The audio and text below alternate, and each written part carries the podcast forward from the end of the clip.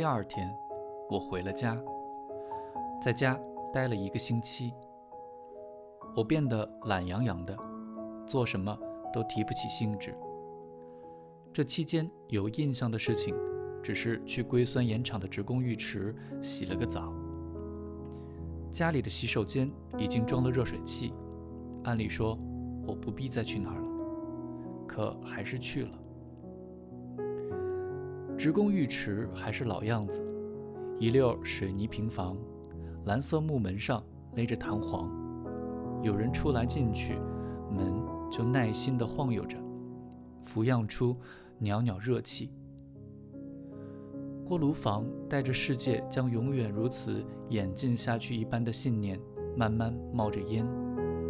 浴池里面仍旧是灰白的瓷砖、黑铁水管，热水慷慨地浇下来，劲道十足。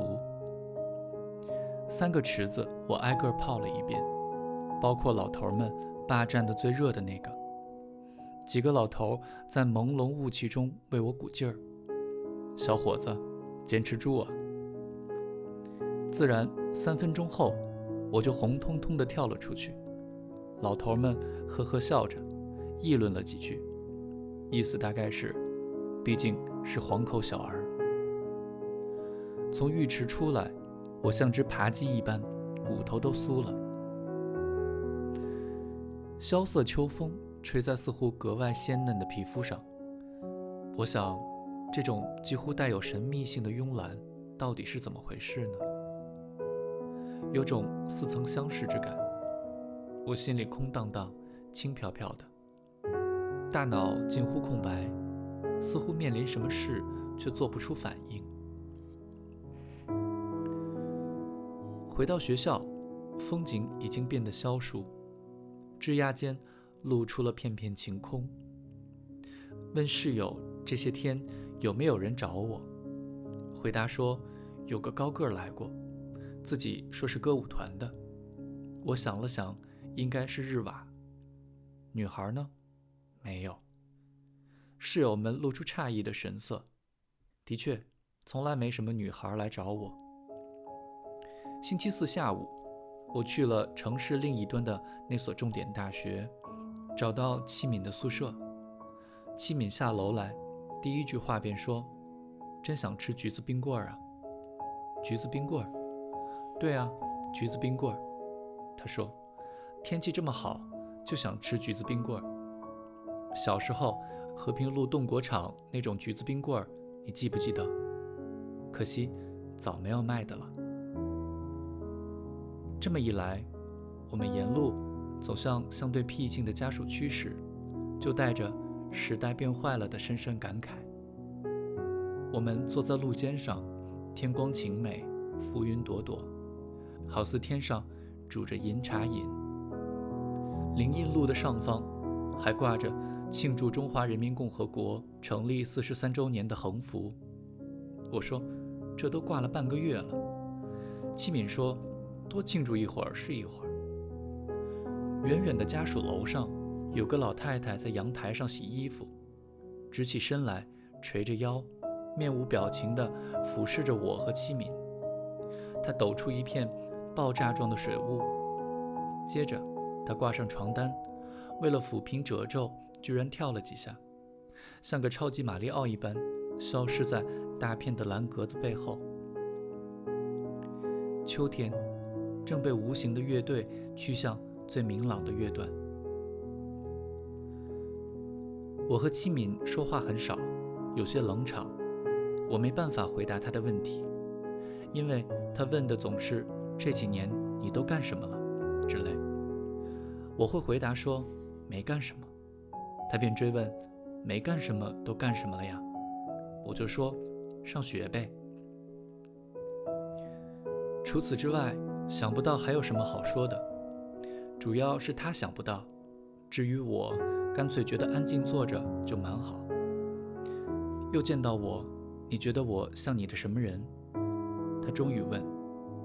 我认真想了想，说：“好像是个过去的老朋友。”他说：“嗯，我也是这么觉得。”过了一会儿，他走投无路一般地问：“你喜欢看电影吗？”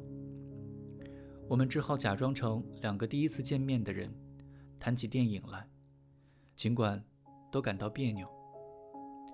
我好久没去电影资料馆看电影了，大一的时候常去。他说：“我说何必去那儿啊？哪儿不能看电影？”他说：“资料馆里有电影院里没有的电影啊。”反正我好久没看电影了。大一时那个男朋友不愿意陪我去，他倒是喜欢陪我，可是他反对电影，有意思吧？他是学美术的，总是说电影是二流艺术。好吧，电影是二流艺术，可是这人作为一流画家，居然天天跑去给人家画广告，你说滑稽不滑稽？我对电影广告。她的大一时的男朋友都没什么话好讲，又不说话，好吧。她说：“你的同学都怎么样？”我讲了一点儿学校里的趣闻，比如张大卫旗杆下的行为艺术，小时候他如何帮他的爸爸抓住母牛的尾巴等等。器皿为之啧舌，不过像他这样的算是另类人物。我说。我们学校大多数人还是想当官，便描述了一番某些家伙如何在系领导面前斜肩谄笑之类。每到学生会选举之时，苏共中央党校复制品的走廊里就贴出候选人名单，有些人单看名字就知道非竞选主席不可，比如彭程、郭远航、孙志栋一类，名字志向高远。人亦面目可憎。至于敲边鼓的，名字多半是田爽、刘爽、张爽之类，透着谋个一官半职也好的单纯劲儿。稍后还有竞选演讲，演讲人照例煞有介事，什么为同学们服务啊，做系领导和同学之间的纽带啊，独善其身呢，兼爱天下啊，等等，屁话连篇。其实谁都知道。竞选不过是个幌子，结果全靠内定。果然，远航、制动一类毫无悬念地当上了主席和副主席。至于什么爽之类的，只能当宣传部成员，负责宣传栏和系报的出版。反正每个系的学生会里都有个什么爽，这便是聪明人趋之若鹜的事。他又问：“其他人呢？”芸芸众生呗，我说。你自己呢？也是，我说。你以前就这么说，我从没信过。齐敏说，无论如何，我也不相信你会变成一个蝇营狗苟的家伙。你这个人呀，就是不对任何人说心里话。也许你连自己都骗住了，你的秘密太多了。